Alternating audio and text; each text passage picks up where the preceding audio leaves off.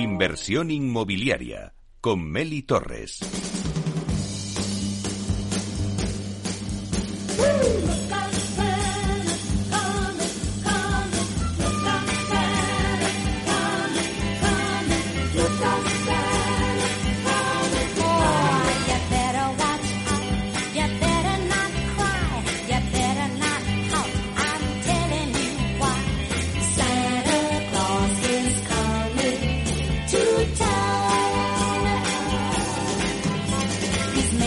Bueno, pues con esta música de fondo tan navideña, hoy la entrevista de la semana se la dedicamos a Antonio Fernández García Fraile, que es director de desarrollo de negocio de Solvia, la firma de servicios inmobiliarios que cuenta con una cartera de 150.000 activos inmobiliarios bajo gestión, de los cuales 20.000 se encuentran en régimen de alquiler. Actualmente Solvia es mucho más que un service, es una inmobiliaria con presencia en el mercado residencial, retail y de inversión, que ofrece servicios a particulares, empresas e inversores. Así que vamos ya a saludar a Antonio Fernández para dar un repaso al año 2022 y también cómo se plantea el 2023. Buenos días, Antonio. Hola, muy buenos días, Meli. Bueno, pues me hace muy feliz que estés aquí en directo en nuestros estudios con este ambiente navideño que te hemos puesto para la entrevista. Así que, bueno, pues si te parece, bueno, Solvia, sois unos de los principales referentes en gestión de inmuebles de obra nueva en España. Pero sí que me gustaría que contáramos a los oyentes cuál es vuestro valor añadido. Nosotros al final somos una inmobiliaria que llevamos operando en el mercado más de 14 años, ¿no? Y esto, pues oye, al final contamos con más de 15.000 viviendas entregadas y ahora mismo pues estamos comercializando más de 60 promociones, que son aproximadamente unos 2.000 inmuebles. ¿Cuál es el valor añadido? Al final nosotros lo que reforzamos es la presencia territorial por todo el territorio nacional, con llegada a los distintos micromercados que existen, y a partir de ahí, pues oye, trabajamos muy bien todo lo que es pues el potencial asesoramiento a nuestros clientes en la comercialización de obra nueva en las distintas geografías, teniendo en cuenta pues las tendencias que hay en cada uno de estos mercados, que como sabes, pues en España son muy heterogéneos, ¿no? Uh-huh. Claro, antes, Antonio, me decías, es que nosotros tenemos muchas líneas de negocio inmobiliario, ¿no? Está la obra nueva, pero no solamente os centráis en residencial, hay más. Sí, o sea, nosotros al final, la parte de obra nueva, evidentemente, utilizamos todo lo que son nuestras redes de comercialización, que están muy establecidas, a través de API, a través de comercialización directa de nuestros propios comerciales y a través de SolveStore, que luego podemos profundizar un poco más sobre lo que es el modelo. Pero también estamos apostando mucho porque vemos que hay una demanda del mercado en lo que es la gestión de activos alquilados. Gestionamos activos tanto Build to Rent como inversores que tienen cartera de activo granular alquilado, y gestionamos por todo el territorio nacional. Y aparte de eso, pues te digo, obra nueva, gestión urbanística, donde también creemos que es importante avanzar para poder suelo en el mercado, y tenemos un stock de suelos de aproximadamente unos 2.000 millones que tenemos que empujar, que ahora mismo no están disponibles para construir, pero estamos trabajando de forma activa en las distintas localizaciones para poder avanzar en la gestión urbanística de estos suelos y poderlos poner en producción, ¿no? Uh-huh. El suelo, ese gran reto del sector inmobiliario. Antonio, ¿quiénes son vuestros principales clientes? ¿A quién ofrecéis ese servicio diferencial del que me hablabas antes de obra nueva? Bueno, nosotros ahora mismo trabajamos para distintos clientes. Trabajamos principalmente para entidades financieras, trabajamos para promotores, trabajamos para fondos de inversión, trabajamos para nosotros mismos, porque al final Solvia forma parte del grupo Intrum, y Intrum tiene una cartera de inversión también en activos inmobiliarios, y al final aspiramos sobre todo a cualquier persona que tenga o tenedor de activos que quiera comercializar activos. Nosotros les podemos ayudar. De hecho, también estamos desarrollando pues oye canales de open market o lo que es Solvia Digital, para que cualquier persona pueda comercializar a través de Solvia, ¿no? A través de la propia página web, de las franquicias. O sea que al final nosotros estamos dispuestos a trabajar con cualquier persona interesada en poder comercializar o gestionar sus inmuebles, ¿no? Claro, es esa presencia omnicanal, ¿no? Como valor añadido.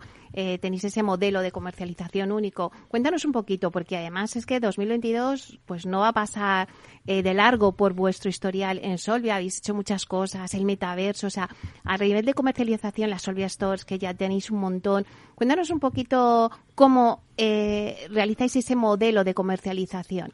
Bueno, históricamente los services al final son gestores de inmuebles que no han comercializado los activos, ¿no? Porque al final quien realmente ha comercializado los activos son los APIs locales en las distintas zonas. Sobre casi todos los servicios tenemos acuerdos. Y muchas veces esos APIs son los mismos. Es decir, hay competidores que tenemos acuerdos con nuestros propios APIs, ¿no? En ese sentido, es muy difícil controlar cómo comercializas los productos. En ese sentido, lo que nosotros queremos hacer o lo que intentamos es desintermediar todo ese tipo de canal, y apostamos, uno, por comercialización directa, es decir, activos que tienen un volumen significativo, lo comercializamos a través de nuestro propio personal, gente local que está en el territorio, que conoce muy bien a los potenciales inversores. Sobre todo esto es relevante para activos retail, porque evidentemente también necesitas conocer las necesidades de los mercados locales, aparte de lo que es el propio activo residencial. Y luego estamos apostando bastante fuerte por el desarrollo de Solvia Store, ¿no? Que es un modelo de franquicia donde muchos de nuestros APIs inicialmente apuestan por utilizar una franquicia con la marca Solvia, y nosotros, uno, le damos producto, nos comprometemos a darles producto de las carteras grandes de inversores o de entidades financieras que tenemos bajo gestión. Eso a ellos les garantiza pues una cierta viabilidad mínima del negocio, y a partir de ahí también les apoyamos con distintas herramientas para que ellos puedan captar viviendas por sí solo en la zona, ¿vale? Eso que nos permite a nosotros, uno, controlar directamente el canal de comercialización, y por otro lado también lo que nos permite es incluir en nuestra página web, por ejemplo, inmuebles que no necesariamente son inmuebles de bancos o de fondos de inversión, sino que son inmuebles que están en mercado y que la propia Solvia Store puede captar. En ese sentido, pues oye, nos permite pues tener muchísima más presencia y dar muchísima más oferta. O sea, para que os hagáis una idea, a día de hoy estamos vendiendo aproximadamente entre 12.000 y 15.000 activos al año, ¿no? En todo el territorio nacional. Pues un 30% de las ventas, más de un 30% ya, se hacen a través del canal directo de las propias Solvia Store. No se utiliza API. Entonces, para nosotros creemos que es un modelo que nos está funcionando bien y vamos a seguir apostando, porque yo creo que también da mucho dinamismo a los mercados locales, ¿no? Entonces, vamos a seguir apostando fuerte por este modelo porque creemos que funciona, ¿no? Y también apostáis por soluciones digitales innovadoras. Sí, o sea, al final nosotros lo que estamos potenciando es, por supuesto, página web, porque ya es un canal clarísimo, ¿no? Donde la gente consulta, pero también estamos potenciando otros canales, como puede ser el metaverso, donde hemos empezado ya este año a potenciar nuestra marca como una forma de showroom para comercializar inmuebles. Es decir, oye, nosotros estamos experimentando y estamos viendo que el metaverso nos puede dar distintas funcionalidades que a lo mejor la página web no te da, ¿no? Donde tú puedes acceder, por ejemplo, en tiempo real a una maqueta en 3 dimensiones de Madrid Nuevo Norte, por ejemplo, donde nosotros, pues oye, tenemos un suelo ahí y decimos, oye, mira, nuestro suelo está localizado dentro de este ámbito, en esta zona, y tú puedes entrar al metaverso, caminar por la parcela y ver exactamente dónde está localizado tu suelo. Y luego, pues a través de BIM, pues oye, puedes ver lo que es el desarrollo futuro y lo que se construiría en tu suelo. Estamos empezando a hacer eventos también, con franquicias, por ejemplo, eventos comerciales de nuestros grupos, de tal manera que, oye, puedes acceder al metaverso y acceder a esos eventos, ¿no? Y luego, pues evidentemente, promociones de obra nueva, pues oye, puedes acceder y a través del metaverso hacer visitas en 3 dimensiones, ver los planos, y creemos que es un recurso que ahora mismo está en una fase muy incipiente, pero que creemos que tiene muchísimo potencial a futuro, sobre todo para dar mucha más transparencia y para poder posicionar mucho mejor nuestros productos, ¿no? Y bueno, estamos apostando por ello desde el inicio y vamos a seguir haciéndolo, ¿no? Bueno, y habéis sido de las pocas promotoras que se han metido en este mundo digital y en el metaverso, así que pues la verdad es que veis ese futuro que todavía a lo mejor otras no lo ven, pero que quizá el camino vaya por ahí. Ahora que me hablas de promociones, Antonio, no sé si nos puedes decir, para que le llegue al oyente que nos esté escuchando, pues alguna promoción destacada de obra nueva en comercialización, que seguro que a inversores que están interesados en este producto, pues le va a venir muy bien esta información. ¿Nos podrías destacar alguna? Bueno, pues ahora mismo podemos destacar dos, ¿vale? Una en Príncipe de Viana en Barcelona, que es una rehabilitación de una finca clásica junto al Mercat de Sant Antoni, donde pues hoy tenemos 11 viviendas y tenemos los precios oscilan entre los 390.000 euros y los 470.000, ¿no? Luego también hay otra bastante interesante en Torrelodones, donde estamos comercializando unifamiliares con parcelas cerca en la urbanización de la Berzosilla, donde al final estamos viendo de viviendas unifamiliares de 350 metros construidos con piscina y oye, pues todos los nuevos avances en sostenibilidad, ¿no? Entonces, nosotros aún creemos que seguimos intentando poner en valor todas estas activos, porque creemos que es una buena forma de poner producto tanto para el oferente final como para los inversores, ¿no? Uh-huh. Pues si te parece, vamos a pasar a hablar del sector. ¿Cuál es la situación de la obra nueva ahora mismo en el mercado español? ¿Qué pasa? Que tenemos ahora mismo un contexto general de un poco de incertidumbre. Bueno, pues hoy también el Banco de España con los tipos de interés, estamos pendientes. Claro, se prevé que siga subiendo los tipos de interés. Al final eso pues retrae un poco a la demanda, ¿no? Pues a veces no se puede acceder al crédito, los tipos encima pues están muy altos. ¿Qué va a pasar en el mercado de obra nueva? Al final aquí lo que siempre hemos hablado es el desafío de la obra nueva, sobre todo es la falta de suelo, ¿no? Y eso lo que está haciendo es que haya una falta de oferta. Nosotros, y hoy publicamos un seguimiento del mercado inmobiliario, el tercer Solvia Market View, y hay una tendencia que es remarcable, en el sentido de que estamos viendo que los precios del residencial se han estabilizado en el último trimestre, aproximadamente con un 0,1 de crecimiento, pero si segmentamos por lo que es obra nueva y lo que es vivienda de segunda mano, estamos viendo ya bajada en la vivienda de segunda mano de un 0,3 aproximadamente, pero la obra nueva sigue subiendo con un 1,7, a pesar de que estamos con mucha incertidumbre, financiación más cara, pero aún así sigue habiendo mucha demanda todavía no atendida por parte de usuario final y de inversor que quieren apostar en la obra nueva, ¿no? Uh-huh. Y si no hay stock de obra nueva, pero sí hay demanda de esa vivienda, ¿los precios seguirán creciendo? Bueno, evidentemente vas a tener la restricción de la financiación, pero entendemos que los precios, sobre todo en obra nueva, seguirán creciendo en los próximos años. Al final tienes la inflación, tienes la subida en precio de los materiales y una de dos. O yo creo que la tendencia que estamos viendo con algunas promotoras o con gente que tiene suelo, pues lo que prefiere es decir, oye, yo no voy a subir o no voy a bajar precio. Prefiero esperarme 6 meses o 9 meses para ver cómo evoluciona el mercado, pero sobre todo en obra nueva no vemos tendencia de que los precios vayan a bajar. Es más, yo creo que la subida de precios de obra nueva compensará una bajada de precios en segunda mano, que yo creo que sí vamos a ver en el próximo ejercicio. Al final lo que tenemos que ver el impacto es cuánto sube la obra nueva versus cuánto baja la segunda mano. Y nosotros nuestras estimaciones, sobre todo para el año que viene en Solvia, es que en global, digamos, se estabilice la subida de la vivienda, pero que estemos en rangos entre el 1,5 y el 2,5. Probablemente tengamos bajada o estabilización en la segunda mano, pero va a seguir viendo incremento en la obra nueva, ¿no? Uh-huh. Pero claro, Antonio, si al final los promotores dicen, bueno, pues yo espero unos 6 meses a que este suelo, pues de momento lo dejo aquí. Claro, también si encima no había oferta y se esperan a que salgan esos suelos, pues al final es que se va a producir pues un estancamiento ahí, un freno en el sector, ¿no? Sí. O sea, nosotros vemos que hay bastante cautela, sobre todo por parte de inversores extranjeros en el desarrollo de. Pero lo bueno que tiene es que es verdad que existe todavía muchísima demanda y yo creo que eso también va a hacer que la obra nueva, evidentemente, pues avance con un mayor ritmo que la segunda mano, que nosotros creemos que probablemente se estanque o incluso crezca. Ya estamos viendo signos, ¿no?, en este trimestre. Uh-huh. Claro, es que al final, bueno, pues a lo largo del programa siempre pasan muchos inversores y siempre me decís, bueno, pues los principales actores del sector inmobiliario, me decís, no, es que aunque la situación económica es la que es, pero el ladrillo es una inversión, un valor refugio, es una inversión que al final la gente siempre lo tiene en cuenta, ¿no? Está en el foco de su cartera de inversiones, ¿no? Se habla, pues eso, de que la demanda sobre la que crece el mercado de la vivienda doble nueva es muy sólida. Pero claro, yo me pregunto, ¿y qué significa esto? ¿Sigue siendo la obra nueva ese valor refugio para inversión que siempre se dice?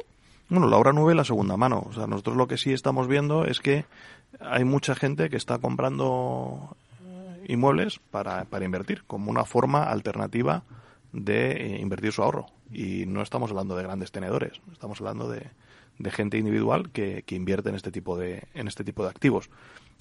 Si os fijáis, a pesar de una ralentización en precios, lo que nosotros estamos viendo que sigue habiendo una abundante demanda de alquiler, sobre todo, y un exceso de una abundante demanda de alquiler y muy poca oferta, ¿no? Que hace que los precios de alquiler, según lo que estamos viendo, crezcan levemente o se mantengan en niveles altos. Estamos hablando que en España, de media, el precio de alquiler que nosotros estamos observando está a 11,3 euros metro cuadrado, ¿no? El alquiler residencial, que es una cifra bastante atractiva, ¿no? En el sentido de que si tú eres un inversor, puedes invertir en inmuebles para sacar una rentabilidad, ¿no?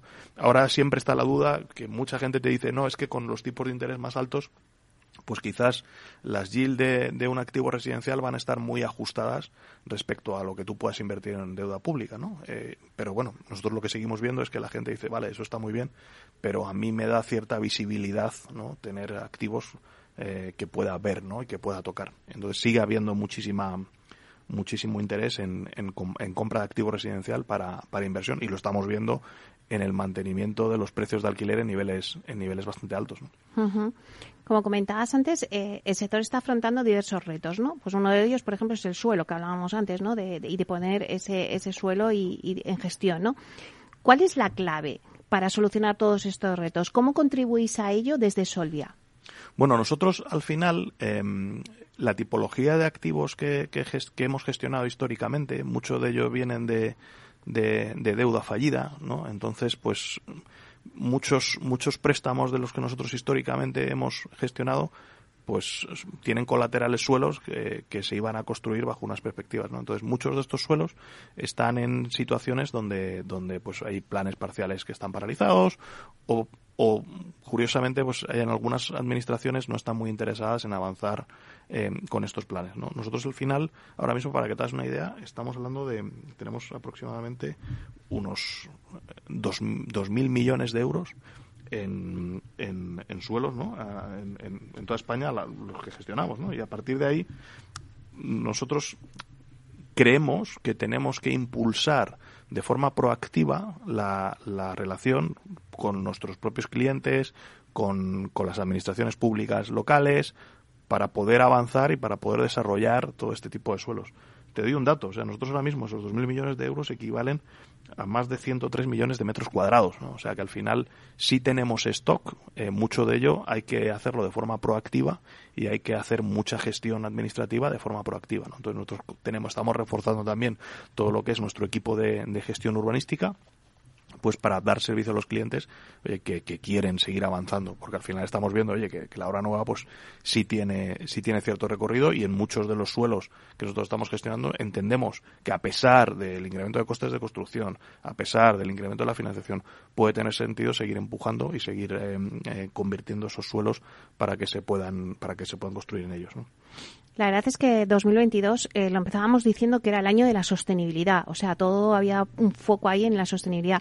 ¿Es un factor importante la obra nueva? ¿Notáis ese interés por la obra sostenibilidad? Pues nosotros, al final, el año pasado hicimos un estudio precisamente para testear este tipo de sensación, ¿no? Y al final nos dimos cuenta de que, oye, aproximadamente más del 95% de los españoles que quieren mudarse o en alquiler o en propiedad considera importante que la casa donde vaya a residir sea sostenible en algún sentido, ¿no? Y sobre todo con los costes de la energía incrementales, etcétera, cada vez lo miras más, ¿no? Es más, es curioso porque también tuvimos un dato donde decía que el 54% de los ciudadanos que están en proceso de mudarse estarían dispuestos a pagar un sobreprecio por ir a una vivienda sostenible, en el sentido que te das cuenta de que aunque pagues un poquito más, luego tienes mejores ahorros pues en calidad de vida, en materiales, en gasto energético, etcétera, ¿no? Yo creo que al final la tendencia es clara, o sea, tenemos que buscar la forma de que la vivienda donde vayamos a residir tenga unos materiales adecuados y minimice todo lo que es el coste energético que nosotros asumimos, ¿no? Y eso sí que estamos viendo que es una tendencia importante. Lo bueno que, por lo que nosotros hablamos con otras promotoras, esto es algo que ya está interiorizado, ¿no? Se están buscando metodologías de construcción muchísimo más sostenibles, se está apostando mucho por que los propios edificios ya tengan fuentes de energía renovable. O sea, que al final creemos que esto es una tendencia que está muy consolidada, que lo que se construye nuevo va por ahí y que desde luego las nuevas generaciones van a exigir muchísimo más que las viviendas a las que se vayan a mudar o en las que vayan a residir sean mucho más sostenibles de lo que eran en el pasado, ¿no? Uh-huh. Bueno, y ya para terminar, Antonio, y dejando un poco al lado el tema de la obra nueva, no podemos dejar de hablar de un tema fundamental, y es que Intrum ha completado la adquisición de Solvia a Banco Sabadell. ¿Qué ha supuesto este proceso para vosotros? Bueno, nosotros en Intrum, cuando tuvimos una vocación de desarrollar o de invertir en el negocio inmobiliario, y en 2019 pues apostamos por buscar un socio, en este caso Solvia y Banco Sabadell, para desarrollar este negocio, ¿no? Entonces nosotros entendemos que ahora mismo es buen momento para culminar ese proceso. Entendemos que esto refuerza la apuesta que te comentaba por el desarrollo de la marca Solvia y del mercado inmobiliario en España. Vemos que tiene muchísimo potencial y al final, bueno, teníamos una relación muy buena con Banco Sabadell, la seguimos teniendo, tenemos contratos firmados con ellos a largo plazo y la relación es excelente, y creíamos que era un buen momento pues también para dar un mensaje al mercado diciendo, oye, nosotros apostamos por el desarrollo de la marca, nosotros apostamos por el sector inmobiliario y creemos que es una buena estrategia seguir trabajando en ello, ¿no? Y desde luego, pues desde un punto de vista operativo, pues nos viene estupendamente, ¿no? Uh-huh, claro, esos son los planes, la estrategia de Solvia para el próximo año. Pero igual que decíamos que en el 2022 era la sostenibilidad, el 2023, ¿qué palabra podíamos coger como lema de este nuevo año? Pues es complicado, ¿no? Yo creo que al final es un año más de incertidumbre. No sabemos muy bien al final qué impactos la política monetaria, los tipos de interés, la subida de costes van a tener en el sector inmobiliario, pero en cualquier caso nosotros vemos que probablemente sea un año de consolidación, porque no vemos que vaya a haber un descenso drástico de las transacciones respecto a este año. Habrá, pues oye, estaremos más o menos en línea, pero no va a haber un descenso drástico, y los precios yo creo que se van a seguir creciendo de forma moderada, pero creemos que va a ser un año de consolidación del negocio, donde creemos que va a haber seguir habiendo buenos números, va a seguir habiendo interés, y de hecho, pues oye, nosotros seguimos apostando por el sector inmobiliario, ¿no? Bueno, pues me quedo con eso, Antonio, con la palabra consolidación para el 2023. Muchísimas gracias, Antonio Fernández García Fraile, director de Desarrollo de Negocio de Solvia. Muchísimas gracias por estar aquí y espero que nos sigas contando cómo va evolucionando en el 2023 también. Nada, muchísimas gracias y encantado de estar aquí. Placer.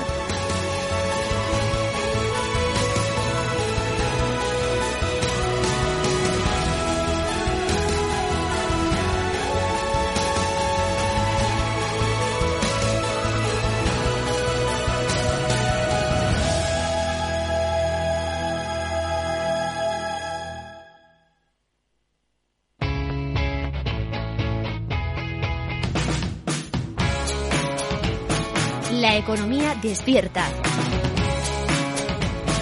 Capital Radio.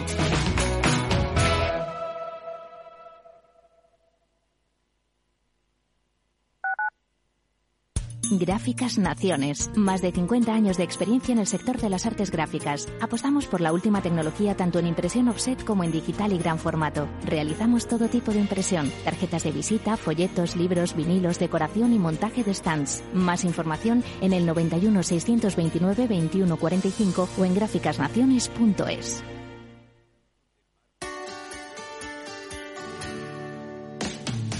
Todos los viernes a la 1 de la tarde en Capital Radio tienes una cita con Humanos en la Oficina, el programa de radio más divertido y de mayor influencia en el mundo del capital humano, donde las empresas y organizaciones dan voz al talento que trabaja día a día en la oficina. Un formato pionero creado por el galardonado speaker internacional Miguel Ángel Pérez Laguna.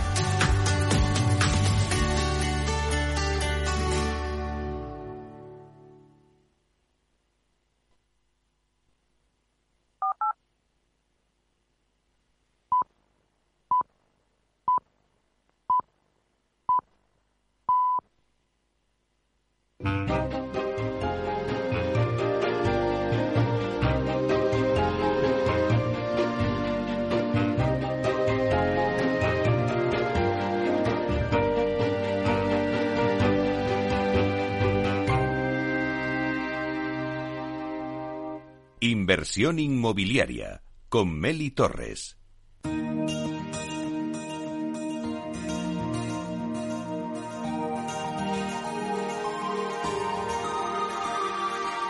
En nuestra sección La Vía Sostenible con Vía Ágora os contamos la transformación de la vivienda del futuro enfocada en una construcción sostenible como pilar principal.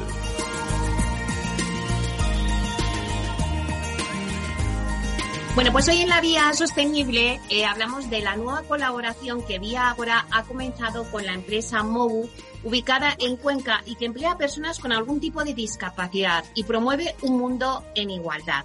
Bueno, pues para hablarnos de todo ello tenemos con nosotros hoy a Elena Márquez, que es directora de comunicación de la corporación Vía Ágora, y vamos a darle la bienvenida. Buenos días, Elena. Buenos días, Meli.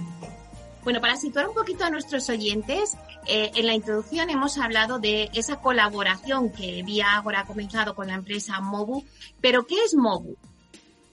Pues mira, Mili, Mobu es una empresa que salió del proyecto UFIL, que es un programa europeo para el emprendimiento en bioeconomía forestal que se desarrolla en colaboración con un conjunto de socios públicos y privados.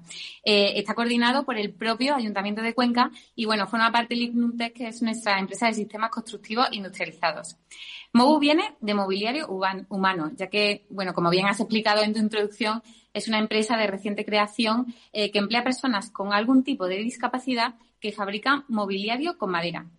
Tiene la particularidad de que usan exclusivamente madera maciza certificada con los sellos FSC o PEFC procedentes de los bosques de Cuenca, concretamente de los Palancares, la dehesa de la Mata o las laderas del río Gritos, que están gestionados de manera responsable.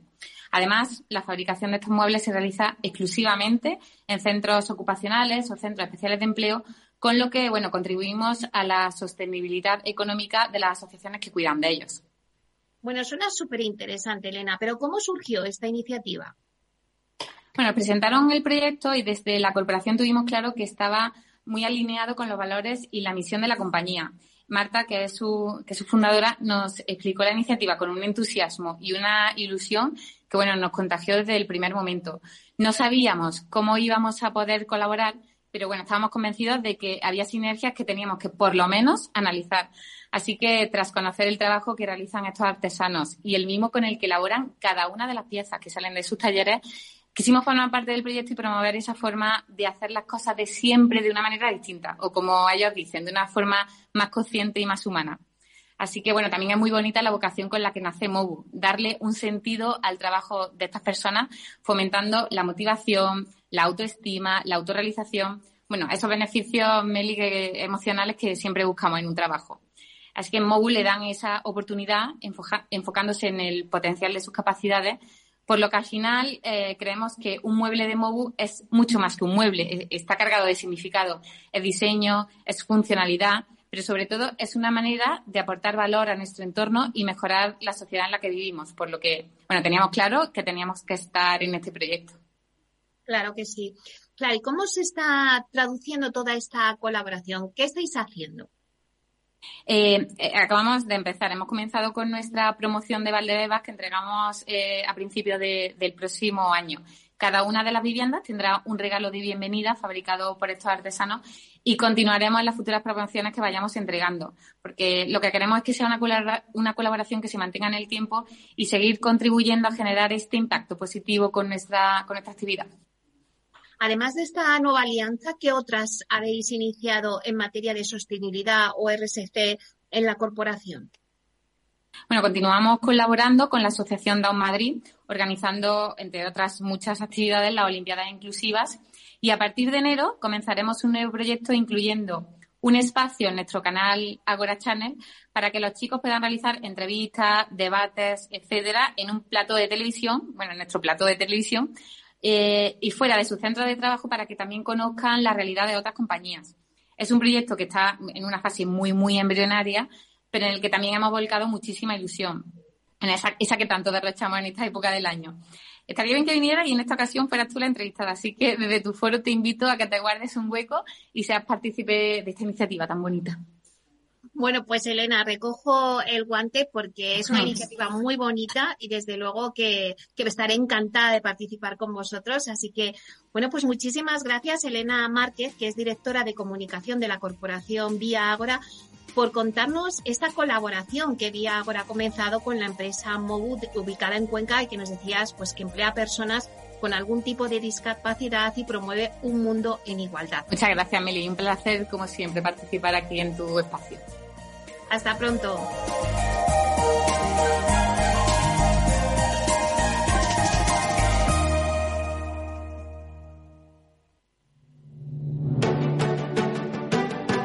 Una piscina infinita, una terraza con vistas, un gran salón para invitar a la familia, o todo a la vez. No importa lo que estés buscando para tu nueva casa, en Aedas Homes lo hacemos realidad. Entra en aedashomes.com y sal de la fila de los que sueñan. Aedas Homes, tu casa, por fin.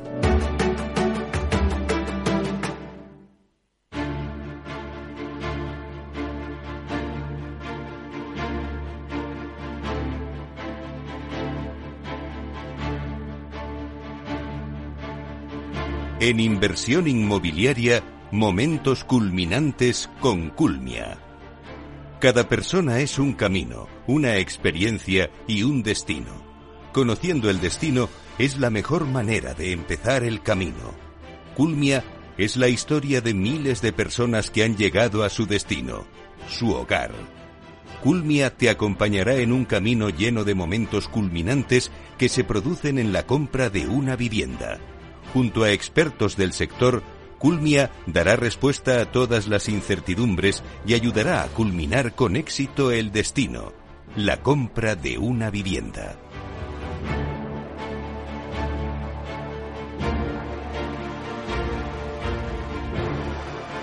Hoy en Momentos Culminantes tenemos a Ricardo García, que es delegado de Estrategia Comercial en la zona centro y levante en Culmia, y que nos va a hablar de un momento muy culminante, como es la relación con el cliente y su interacción en él desde el principio de la relación comercial, en esta guía de la compra de la vivienda que nos está dando Culmia. Vamos a darle la bienvenida. Buenos días, Ricardo. Buenos días, Meli, ¿qué tal? Encantado de estar contigo por primera vez en Capital Radio. Bueno, Ricardo, me gustaría, en primer lugar, preguntarte sobre tu trabajo en Culmia. ¿Qué hace exactamente un delegado de estrategia comercial?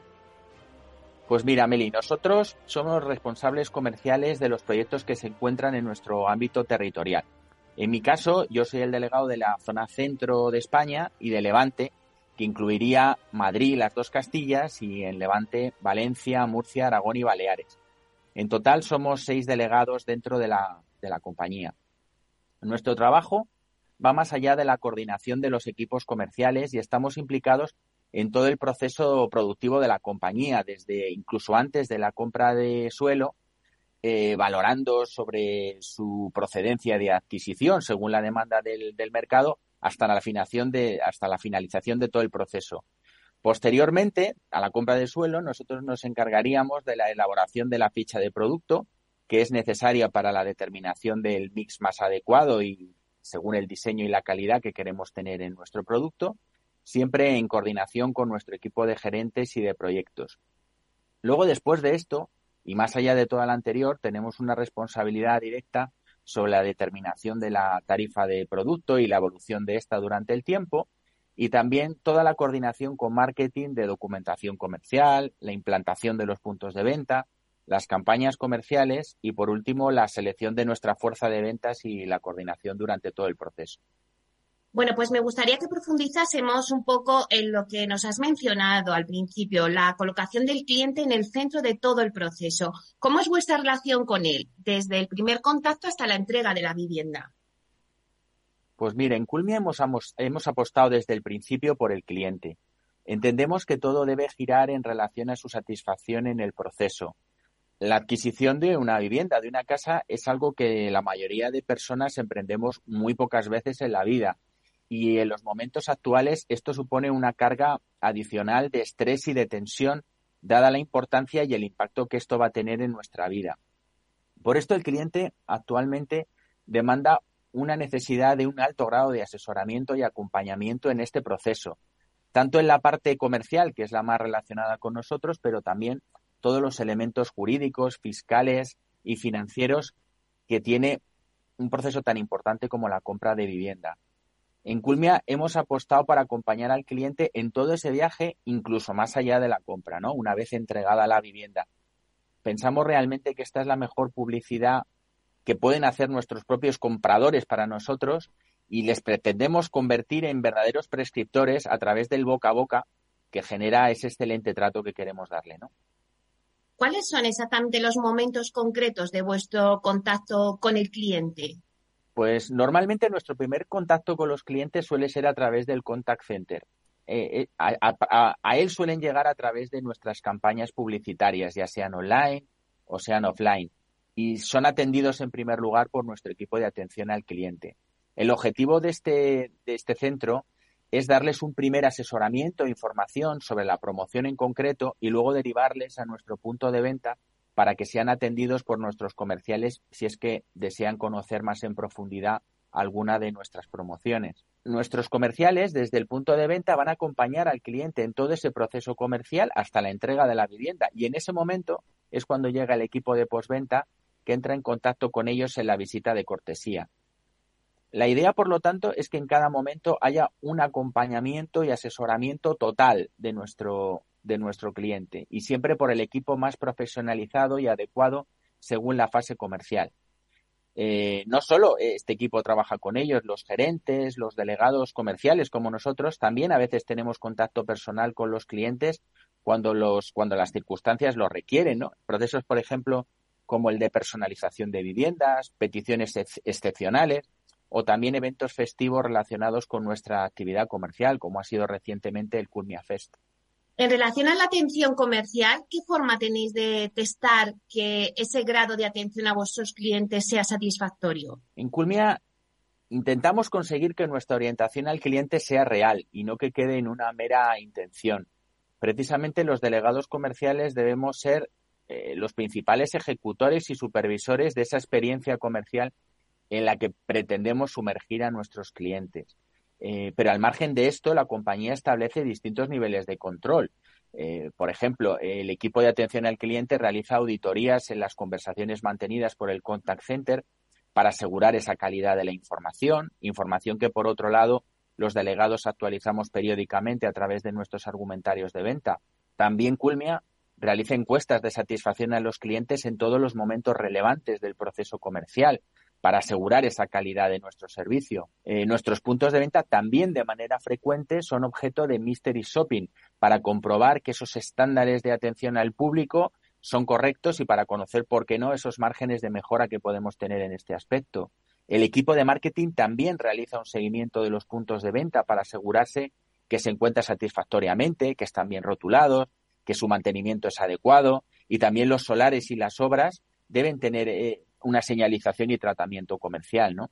Estos ejemplos que te he puesto son solo ejemplos, ¿no? Pero existen muchos niveles de control dentro de la compañía para asegurar ese estándar de calidad que pretendemos dar a esa experiencia de cliente. Entendemos que solo a través de la implementación de estas medidas podemos ofrecer la confianza y la seguridad que requiere actualmente el mercado. Por último, me gustaría preguntarte, aparte del contacto con el cliente para asegurar esa experiencia diferencial, ¿qué información y conclusiones de la relación con él pretendéis conseguir? Pues la verdad es que este punto para nosotros es básico. En la actualidad y con un mercado afectado por circunstancias sociales, financieras y políticas tan cambiantes, la relación con el cliente y su necesidad es fundamental. Por ejemplo, en la pandemia todos empezamos a percibir que existían cambios relevantes en las necesidades del cliente en cuanto a la distribución de la vivienda. Se empezaban a demandar viviendas con terrazas más amplias, zonas diurnas más vivideras y espacios también privados y comunitarios más apropiados para el teletrabajo, que se empezó a implantar en toda España a partir de ese momento. Desde Culmi hemos atendido y fomentado esa escucha activa y ese feedback del cliente de una manera muy importante. De hecho, nosotros dentro de un proyecto interno que denominamos Nexting, empezamos a realizar encuestas a potenciales clientes de determinados emplazamientos para escuchar sus necesidades en cuanto a la intención de configuración de su vivienda, ¿no? Con la intención y la finalidad de implantar ese feedback en los proyectos. También trabajamos con herramientas como Viviendea, que sirven para conocer esa intención de configuración de su futura vivienda a los clientes. Por lo tanto, esa escucha y colaboración estrecha con nuestros clientes es una herramienta imprescindible para el diseño de producto. Bueno, pues muchísimas gracias, Ricardo García, delegado de Estrategia Comercial de Zona Centro y Levante en Culmia. Muchas gracias a ti, Meli. Nos vemos pronto.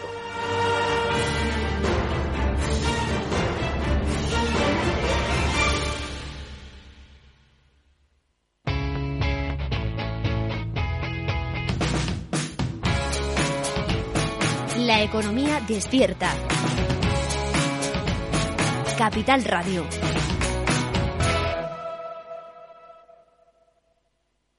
Inversión inmobiliaria con Meli Torres.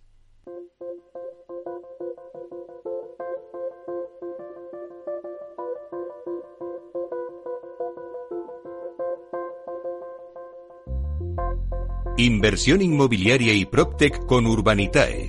Un espacio donde descubriremos las nuevas claves financieras que están cambiando el sector inmobiliario gracias a la transformación digital.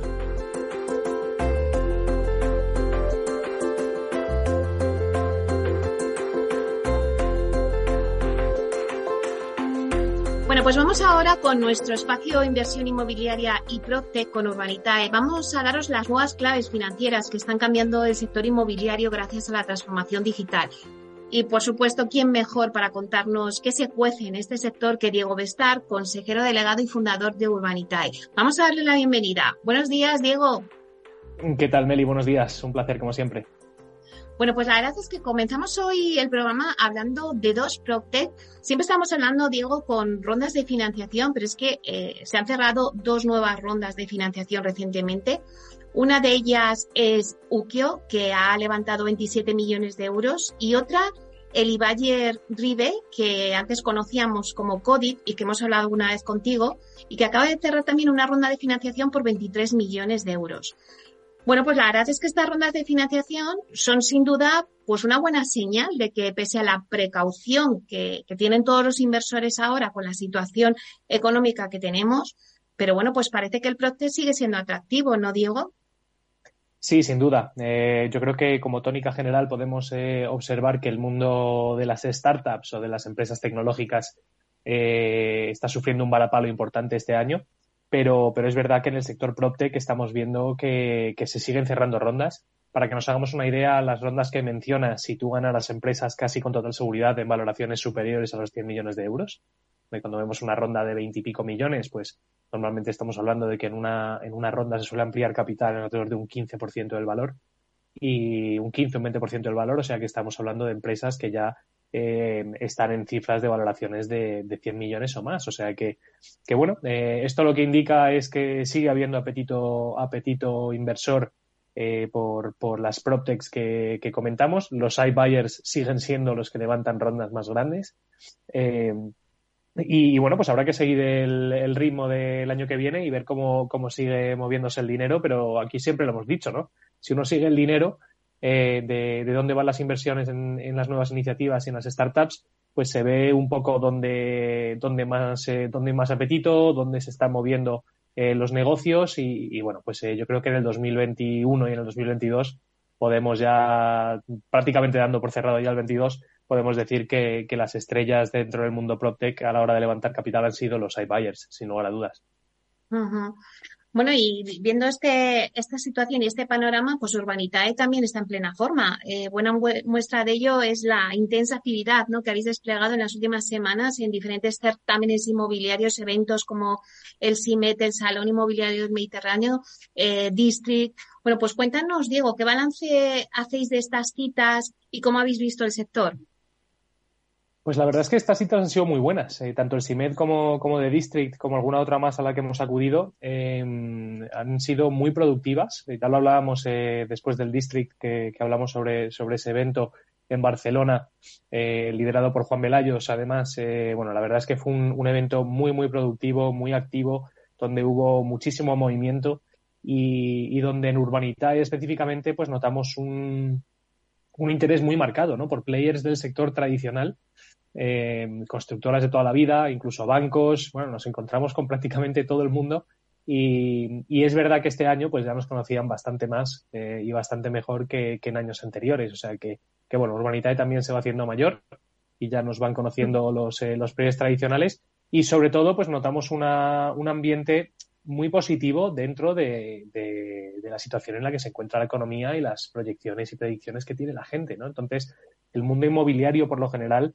estamos viendo que se mantiene, que las perspectivas son buenas y es verdad que con cautela, porque nadie es ajeno a los vaivenes económicos y sobre todo al vaivén que se espera el año que viene, pero los fundamentales de nuestro sector, del sector inmobiliario, siguen siendo muy sólidos. O sea que yo vi bastante optimismo en general. Uh-huh. Bueno, el otro día, Diego, cuando hicimos el debate hablando de, bueno, pues qué va a pasar, ¿no?, en el próximo año del 2023 con la financiación alternativa, comentabas que el sector promotor necesitaba 10.000 millones de euros de financiación. Entre los últimos proyectos que habéis lanzado ya contáis con promotores pues como, bueno, pues Gestilar, Domo, bueno, muchos se me vienen a la cabeza, ¿no? Y además que habéis repetido con ellos, ¿no? Han repetido con Urbanitae para financiar sus promociones. Luego también ha habido otros nuevos que han entrado como Itan Partners, como Conforhogar. Pues la verdad es que yo creo que es una señal de que la financiación participativa se está consolidando como alternativa para obtener liquidez. Sí, sin duda. Por un lado tenemos a los promotores con los que, como bien dices, hemos repetido ya. Promotores, además, que siempre han tenido acceso a la financiación bancaria y que por varias razones han decidido trabajar con nosotros como financiación alternativa y no solo trabajar con nosotros, sino repetir, ¿no? El caso de Gestilar, el caso de Iniciativas Inmobiliarias, el caso de Inmobiliaria Espacio, el caso de Q21, el caso de Caledonia. O sea, tenemos promotores que son promotores pues de tamaño medio, incluso grande, que tienen una trayectoria larguísima y que deciden acudir a la financiación participativa al principio normalmente por curiosidad, ¿no?, por ver, oye, esto de la financiación participativa de verdad funciona, y una vez que ya han probado con nosotros, lo más importante de todo es que han repetido. Entonces, sin duda, Meli, algo que era totalmente excepcional y novedoso se está convirtiendo en algo habitual y recurrente para estos promotores y sobre todo para también muchos promotores nuevos que están acudiendo a Urbanitae para financiarse. De cara al año que viene, Tú lo has dicho, ¿no? Hay una cifra que comentábamos el otro día en el debate de unos 10. Se estima que hay unos 10.000 millones de euros de necesidad de financiación en el sector. Tradicionalmente esto ha estado cubierto por la banca, el 80% más o menos, 85% financiado por la banca. Y lo que estamos viendo es que la banca se está replegando. Cada año financian menos al sector promotor. Y, oye, no es ajeno a nadie que cada vez hace falta más vivienda porque tenemos menos oferta que demanda. Con lo cual, lo que vamos a ver de cara a los próximos años es que el banco se sigue replegando y hace falta más y más y más financiación alternativa. Y bueno, por un lado están los fondos, que también nos acompañó un fondo de inversión en el debate de hace un par de semanas, pero hace falta más vías de financiación y con Urbanitae pues esperamos ser una de ellas y una muy importante. Uh-huh. Bueno, y ya para terminar, Diego, háblanos de vuestro último proyecto, un activo Prime en La Moraleja, en Madrid, que además hoy tenemos un debate sobre, para analizar un poco el residencial de lujo. ¿Qué acogida tienen este tipo de proyectos enfocados al lujo entre vuestros inversores? Y también si hay algún pequeño avance que nos puedas hacer ya de próximos proyectos, ahora que ya se acaba ya el año. Pues mira, el proyecto que comentas es un proyecto muy especial. La verdad es que estamos entrando, a través de Urbanitae vamos a financiar un préstamo a un promotor para que termine una obra. Pero no es una obra cualquiera, es que es una de las casas más lujosas de nuestro país.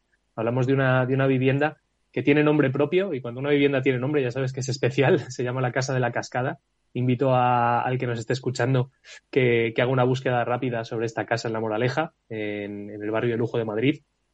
Y es una casa, la verdad es que espectacular, una de las casas más espectaculares, más lujosas de todo La Moraleja, que ya es decir. Y bueno, vamos a entrar todos en grupo para financiar 3 millones de euros para que el promotor constructor que está llevando a cabo esta promoción pueda terminar la obra. Lleva ya el 60% construido y bueno, pues la verdad es que esto demuestra, por ejemplo, la potencia de lo que trae Urbanitae a la mesa, ¿no?, para el pequeño y mediano inversor. Hablamos de una promoción o un préstamo que le vamos a hacer al promotor al 8,5% de interés, es decir, el inversor va a recibir el 8,5% anual sobre el dinero que aporte.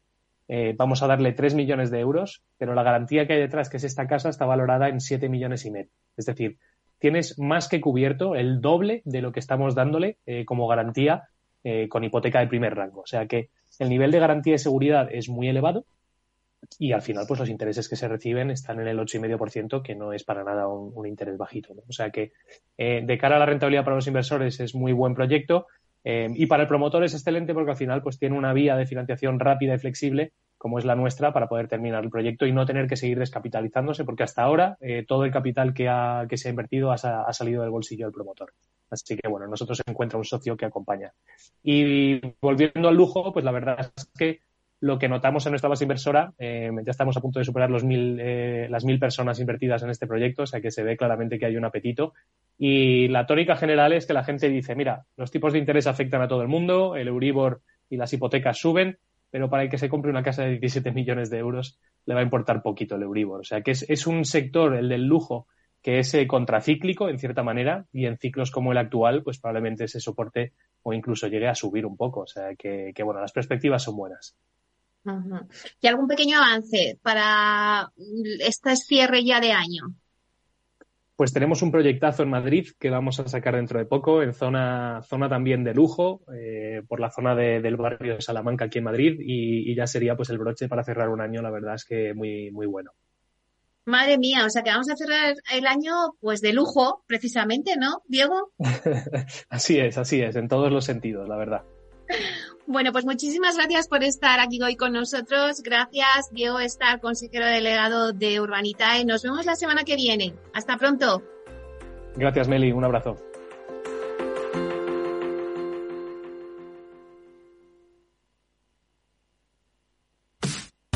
Los viernes en Capital Radio te proponemos descubrir y comprender las estrategias de empresas con éxito que servirán de inspiración y ejemplo para la tuya. Escucha MetaEmpresas, un programa presentado por Andrés Arenas con la presencia y los consejos de expertos en distintas áreas y profesores de reconocida trayectoria. Todos los viernes a las 7:30 de la tarde, MetaEmpresas, Capital Radio. En abril, aguas no vi. El cambio climático lo ha cambiado todo y los riesgos son más y más imprevistos, como las sequías o el pedrisco. Por eso necesitas un buen seguro agrario. Contrata tu seguro de herbáceos, ahora con 10 puntos porcentuales más de subvención. Agroseguro. Trabaja sobre seguro. Capital Radio, Madrid. Ahora en el 103.2. Disfruta de la mejor cocina gallega en Montes de Galicia. Todo un clásico moderno en el barrio de Salamanca. Disfruta de la variada dieta atlántica, de las mejores carnes y pescados tratados con respeto y transparencia y regados con una de las mejores bodegas de la zona. En grupo, en familia o en pareja, Montes de Galicia te ofrece el espacio perfecto en cada ocasión. Ramón Tamames, catedrático de Estructura Económica. Si es que está escrito desde el Génesis, capítulo 42, el sueño de Faraón que interpreta José, los 7 años de bonanza y los 7 años de crisis, las vacas que salen del Nilo, etc. Es que está dicho en la Biblia. Capital Radio. Te escuchamos.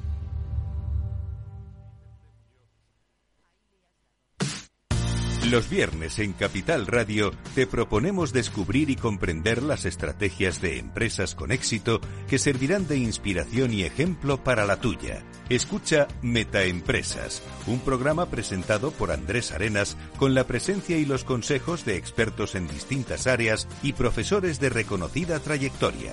Todos los viernes a las 7:30 de la tarde, MetaEmpresas, Capital Radio.